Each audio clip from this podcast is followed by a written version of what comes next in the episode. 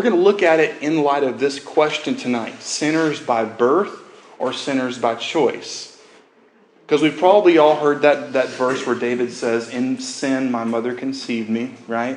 And we're born with a sin nature. But we also see verses in the Bible that deal with our choices to sin, right? There, there's nothing in the Bible that says God picks people up and causes innocent people to do bad things. Because there are no innocent people. But it's not saying that God is the author of evil. So, what happens often when we begin to explain to people outside of Christianity about what the Bible says about original sin is they begin to think, well, if we're born with a sin nature, does that mean that we're not guilty for sinning? And so that's what we're going to look at tonight. Um, but just, just first here, uh, we'll look at a couple of words uh, that are used in the Bible for sin. In the Greek New Testament, it would be uh, hamartia is the most common word. It's to act contrary to the will and law of God, to sin or to engage in wrongdoing. In the Hebrew Bible, over 600 times this word is used as ra'ah, which it refers to something that's evil or just plain old bad. And so, if you've ever picked up a concordance for the Bible and looked up sin, concordance is an amazing way to study the Bible because it has a place of every uh, instance that that word is used. You will literally flip pages upon pages upon pages, and you will see S I N, S I N over and over. So it's pretty important to understand what it is and, uh, and what to do about it. So before we do that, we're going to kind of ask the question why does it feel I don't know if y'all feel like this ever. Does it sometimes feel weird to talk about sin to people who think that they're good people, but you know that they're sinners and they don't really realize that they're sinners in the biblical sense? Because it's almost like they compare themselves to axe murderers and they say, well, compared to that person, I'm a pretty good person. And it's almost like you think that they think that you're trying to say you're really a horrible piece of garbage. And I'm here to tell you that you just need to be punched in the face. Like that, that may be what sometimes we think people think we're actually saying. Also, it can get awkward because if we talk about sin, the human reaction is to point fingers towards other people, isn't it? So often we're scared because somebody's going to turn right around and say, Well, if I'm a sinner, doesn't that mean that you're a sinner? And we say, Yes, you're a sinner saved by grace. Are you saved by grace? It is just one of those things that I just put three reasons here. This is just a little discussion on why it's sometimes awkward to talk about sin. Um, many preachers actually ignore sin. Okay, and, and here's here's something I challenge you to do with a lot of even even on Christian radio, um, not all, but a lot of teaching that is on there. A lot of Christian teaching or preaching that's on Christian TV may reference sin, but if you just reference something without really defining it, it's kind of like in a relationship to where you know something is wrong, but nobody ever brings up specifically what it is to talk about the problem and then work it out. It's just kind of like we know that there's this vague, fuzzy thing that we're not okay with. Now, if we went back years ago, a lot of times preachers went, What is sin? What is sin compared to? It is compared to God. So often in a lot of churches today, um, liberal denominations, I've had conversations, for example, um, with, with one ministry student of another denomination that is, by its own admission, very liberal, uh, saying, You know what? I, he said, I don't like the wrath of God. So I don't talk about it. I like the love of God so when I teach and when I preach, I never speak about the wrath of God, but I always speak about the love of God. Response? It's like preaching salvation and not preaching uh, surrender. Hmm, okay. Good. My response was to that is say, well, it's one thing to say we're not really sure what the wrath of God is. We're going to try to study and find that out, right? But it's another thing altogether to say, I'm going to arbitrarily, because I'm the boss, I'm Thomas Jefferson with the scissors, I'm going to cut out those parts of the Bible that I don't like because they make me uncomfortable, and I'm going to kind of I'm going to kind of edit God. And so what people hear is not what God says, but it's God through my filter that filters out what I don't like about God, which is very dangerous. So, in our world today, even people who have been to church for years may not have ever had sin really explained. And for those of us who, who grew up in biblical churches, it's kind of a given, right? Like sin is, you know, so forth and so on. But a lot of times they, they ignore it. Um, number two, w- would you say that this may be the case? Christians often excuse it. I don't know if Christians do, but a whole lot of people don't look at it as sin, look at it as making a mistake. Richard Richard hacked into the computer tonight. He knew where this was going. Yeah, and I just want to be honest. There is the human tendency, and there have been those times in my lives, my life. I only have have one, not lives. But but to where I like Jerry Clower said, he said I was I was driving down the road arguing with Jerry about not doing what Jerry wanted to do, even though he knew it was wrong where you kind of wrestle with yourself, and when you do something wrong, there's the tendency to give excuses for that, right? I mean, think about arguments within the family or within the home. They were the one who started it, but boy, did we respond with pride. Did we respond with a lack of love? Did we respond with no humility? But it's like, well, they started it. And it's just the human excuses. So in our society, a lot of times because and I can say this, I'm a preacher, because we don't do it, because it's easy as a pastor and preacher to get scared thinking that if we talk about the hard stuff, it's going to offend people. And if people are offended, then they won't come back, right? And if people don't come back, then the church doesn't quote unquote do well, which reflects upon you as a pastor, which says that you're a bad pastor and you're a failure at life. But the better question to ask is do I, as a pastor, do pastors, do we truly love people or do we just use people to build up our own self esteem? To say, look how many people come to listen to me on a Sunday. So it's a big, big question. But I think all of that has to do with society has no reference for it. Like you mentioned, Richard, so many people today, let's talk about uh, committing adultery or fornication together, uh, living together before person is married. Or if they're still married, they move out and, and live with someone else. Um, that's really, in our society's eyes, not a big deal. Have y'all realized that? By, by and large, it's kind of this well, as long as you love each other, that's fine. They just want you to love each other. Like parents will tell their kids, I, I, I want you to stay, save sex for a committed relationship. They won't say marriage, for a committed relationship. So, what, what happens is that we live in this world that makes excuses for it and, and doesn't talk about it, and then really has no reference for it except for the conscience. Because it's, it's, have y'all found this out too? When you talk to people who are living in a life of deep, deep sin, that when you talk to them about it, they may take a while, but they quietly, with kind of not looking you in the eye, nod their head and admit what I'm doing is wrong. They may not have sat through a study like this, but they've got the conscience. So just want to let y'all know that when you talk to people about, about the gospel, about sin, it's going to be awkward, even if every preacher spoke about it, even if every Christian was on their A game, and even if we had somewhat of a Christian society, because we all have a heart that is inclined to ourselves. So if you've ever felt that way, I just want to hopefully be of encouragement to y'all that you may feel awkward when you talk about this. It's always going to be awkward. Always.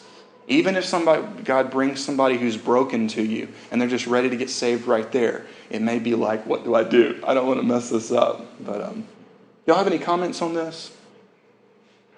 Well, I think you need to, you know, I was just talking about love a minute ago. I think you need to love uh, each other enough to uh, tell them, you know, Mm. you're messing up or you have messed you know, it's like uh, my children and grandchildren, you know, we get along fine and everything like that, but when they need correcting, they need correcting. You Good know, point. I never did have to whip my two, my daughter and son but one time. But I told them, I said, you know, that old saying where it's gonna hurt you worse than it does you, Mm. that's a lie. I'm gonna burn y'all up. I'm going to burn y'all up. Maybe you and my, my mom went to the same class of child rearing because she'd come in and say, I'm going to tear y'all up. It wouldn't burn you up, it's tear you up. That's good. Man. Wow.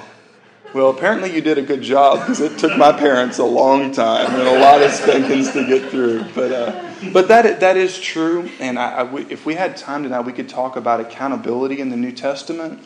In the New Testament, because there's a brotherhood and a sisterhood and a loving family relationship within a church, it is. This is really weird in modern church culture, but we are expected to be able to not be Mr. or Mrs. Holy Spirit, but in love point out a serious, serious flaw in the life of a believer who continues to live a life of sin. Paul called names.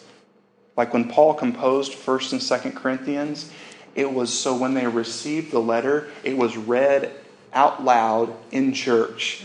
And he's calling names.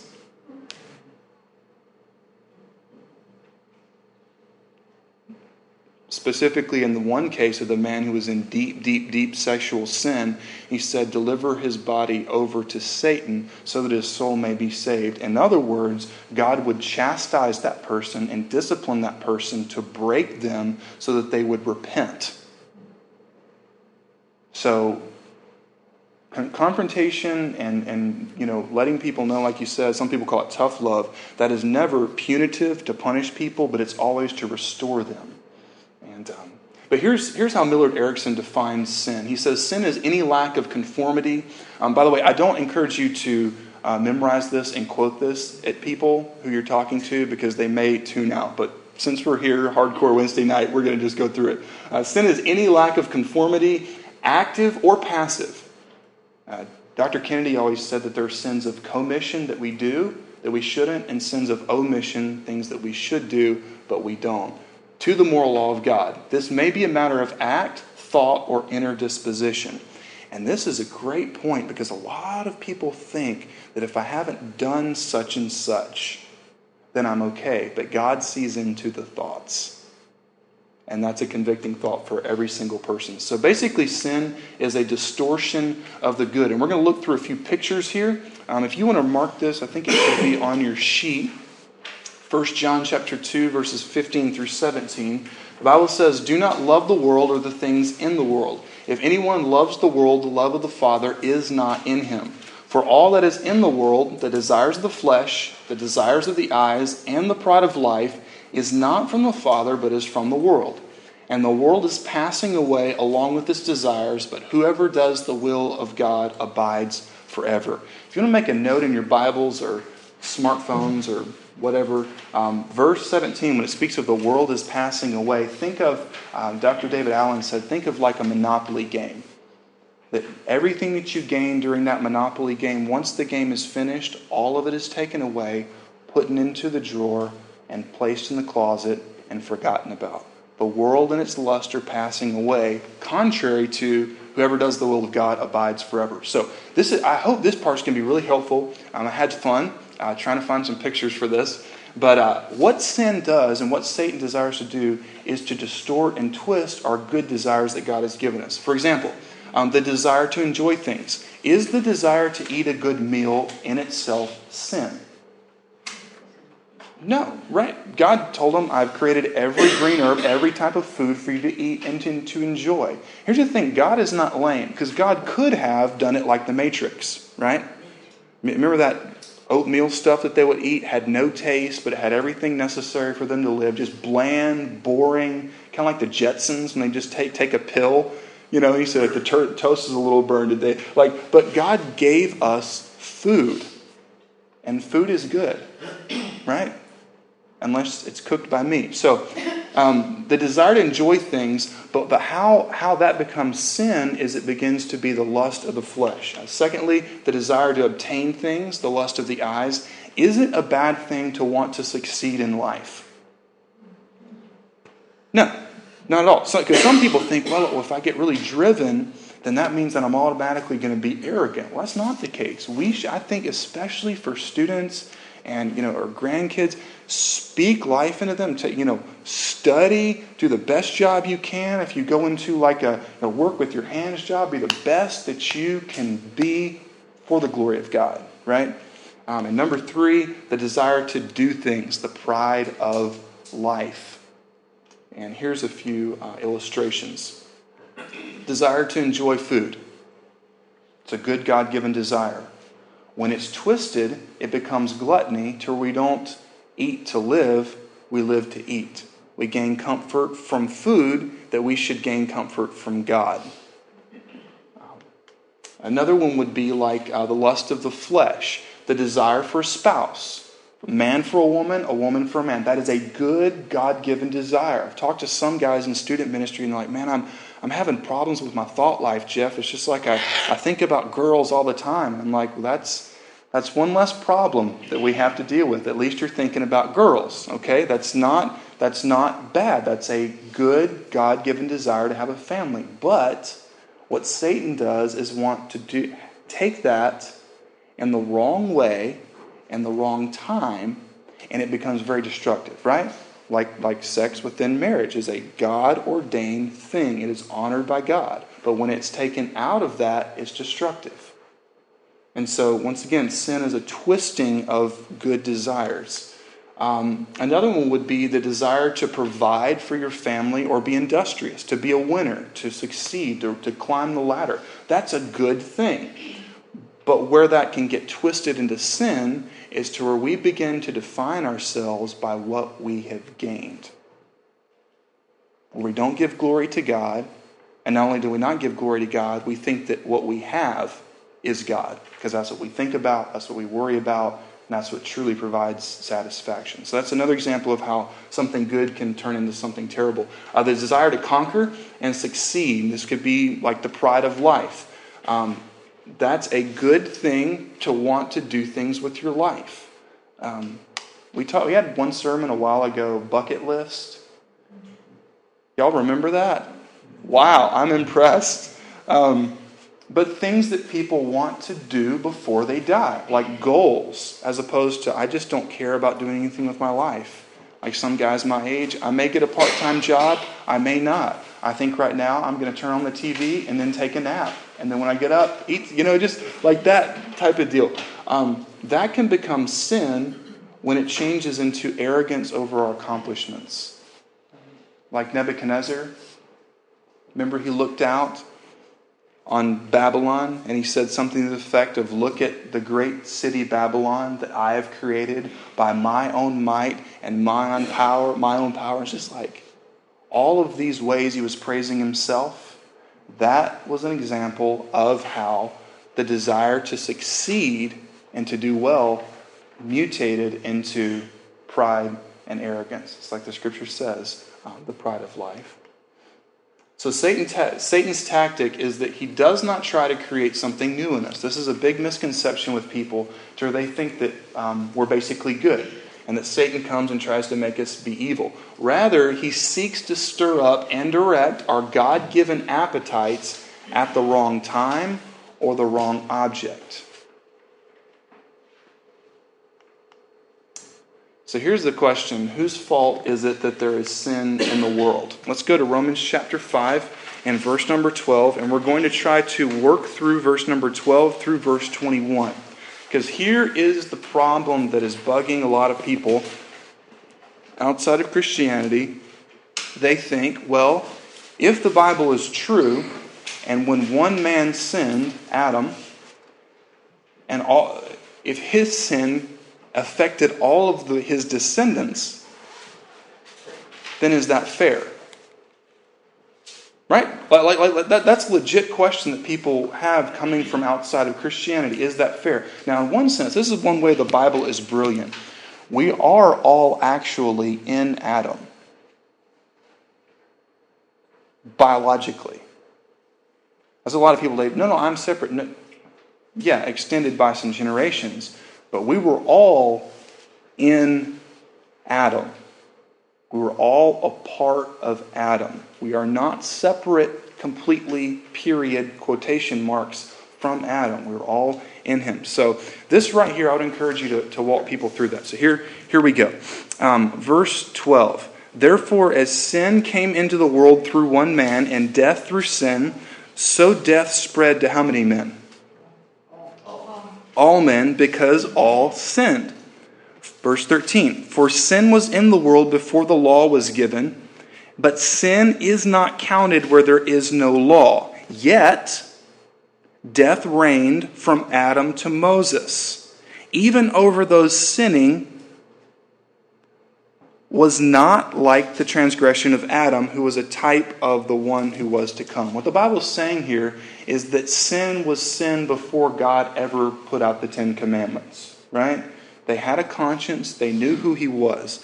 And verse 15, here, before we jump into verse 15, what the Bible is saying here, what Paul is arguing, is that because of Adam's mistake, we are all eventually under the judgment of God.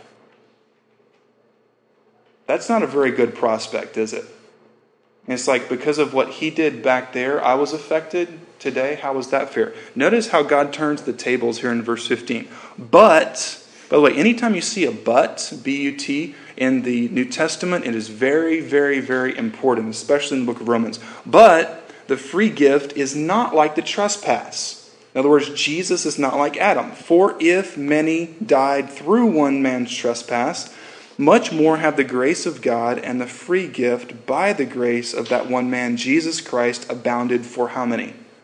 Many. For many, because there's going to be a lot of folks who are going to eventually be saved. Verse 16. And the free gift is not like the result of that one man's sin, for the judgment following one trespass brought condemnation. They were kicked out of Eden, the earth was cursed. But the free gift following many trespasses brought justification, aka a relationship with God.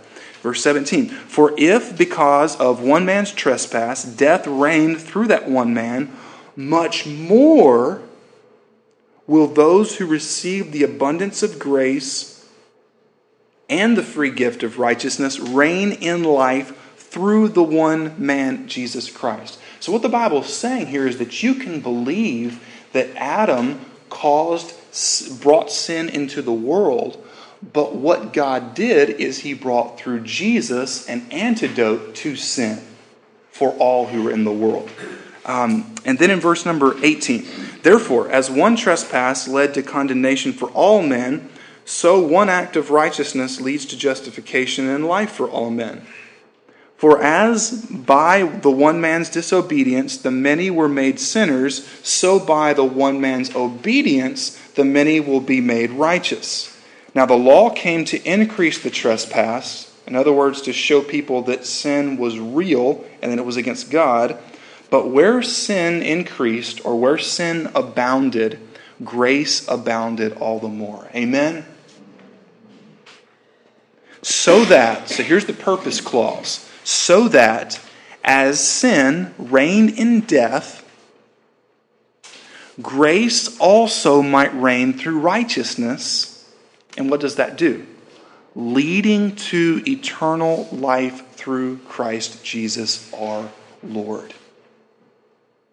So it's like God is stepping back, allowing Adam and Eve to have the choice. They make the wrong one, the whole planetary system of morality is jacked up, twisted, perverted, but God comes in and provides a sacrifice to cover the mistake of sin that passed every single person. And so here's, here's the outline um, that we'll, we, we walk through these verses. Um, there's six of these. So, uh, sin came through one person, right? Affected everybody. Number two, Uh, death came in the world through sin. Sin is what opened Pandora's box. Number three, grace also came through one person. You see how this is connecting number three to number one? Number, number four, true life came through grace. Go back to verse 17 here when it says the last phrase of that verse, and the free gift of righteousness reign, or uh, we could say rule in life through the one man Jesus Christ. When we see the word life there, it's contrasting it with death. So this is amazing that true life came through grace, but grace came to erase the effects of sin. And sin brought death. So grace is an antidote to, to death and what it brings. Number five, grace is stronger than sin. Number six, the law made overwhelmingly made sin overwhelmingly sinful. Number seven, sin reigns in death, but grace reigns in Christ who gives eternal life. So, this is where we as Christians can affirm that every person is born with a sin nature. Then that person sins because they want to. They're still guilty, but God is providing a way for them to be forgiven. So, not only does Jesus cover the mistakes of Adam, but Jesus is able to extend that grace to all people who were born in sin and who have lived a life of sin. And um, I had a few walk through these, and I've got a little illustration that we'll walk through from um, Lion Witch in the Wardrobe. Uh, here's the objection Is God just? Is God righteous in allowing a quote unquote passed down sin nature? I mean, couldn't it have been that God would just make each person, they would have their choices as Adam would? Um, if not, then these would also be true. First, if no other person's sin could affect us, then neither could their love or their blessing. People who, who get really torn up about the fact that grace or that sin came through Adam want to say, well, I should be able to decide my own destiny. And so it would be like we're all insulated from each other. If his sin, his choice, which was made in the world that we live in, affected us, then also we could say, because of the way God set up the world, that our love and our blessing and our encouragement could also reach other people. Secondly, no one could receive forgiveness from others. Now think about that. If God set up a world to where one person's sin would never affect another's, then that means that there would be no relationship and we could never gain forgiveness or ask or receive forgiveness from another person. Every person would be utterly alone. And then the biggest thing is if no one, and this is so huge, and I, I think it's very helpful for people who have a problem with the Bible's teaching on, on the sin nature. If God created a world in which we were totally insulated from the, from the choices of other people that would affect us, then that means that we could never have or receive a Savior. Because isn't that salvation? That Jesus came and His goodness is applied to me, His death is applied to me, His forgiveness and His life and His grace is applied to me.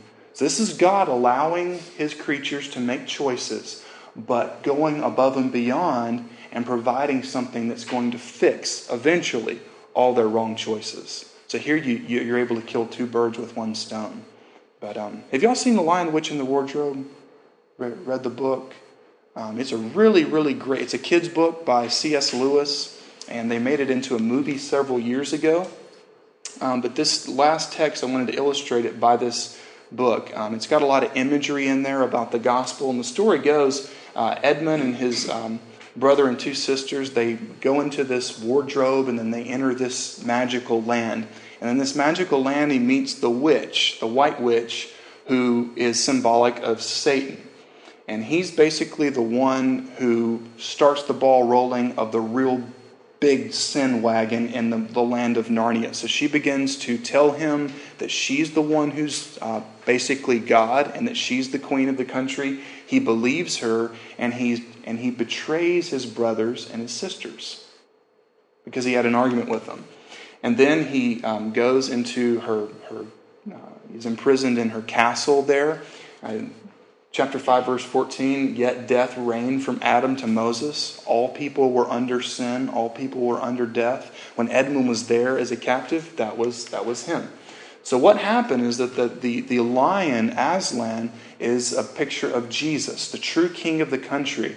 And so, what happened was Aslan gave his life so that Edmund wouldn't have to be executed. And verse 15, chapter 5, but the free gift is not like the trespass. The trespass, the sin of Adam, the sin of Edmund, was all built on selfishness, right? It's to get for me. When Aslan gave his life in the book, when Jesus gave his life in reality, it was the opposite of selfishness, it was selflessness. And the book, the witch thought that she had won, but the next morning he had arisen from the dead and the stone table that he was sacrificed upon was, was broken in two. And I just think of the verse 15 For if many died through one man's trespass, much more have the grace of God and the free gift of the grace that of that one man, Jesus Christ, abounded for many. And as it goes, the battle is already taking place. And so Aslan goes, and there's the stone table there. And uh, he goes and he enlists all the, the rest of the, uh, the good guys and comes back. And uh, this is after um, the battle here.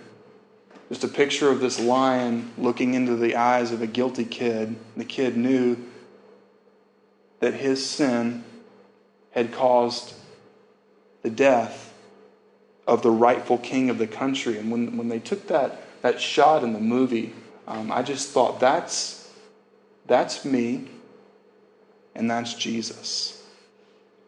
That's me who should have died, but here's the one who did no wrong, but stepped in and took the punishment for me. and it says in verse 21 so that as sin reigned in death, grace also might reign through righteousness, leading to eternal life through Christ Jesus our Lord.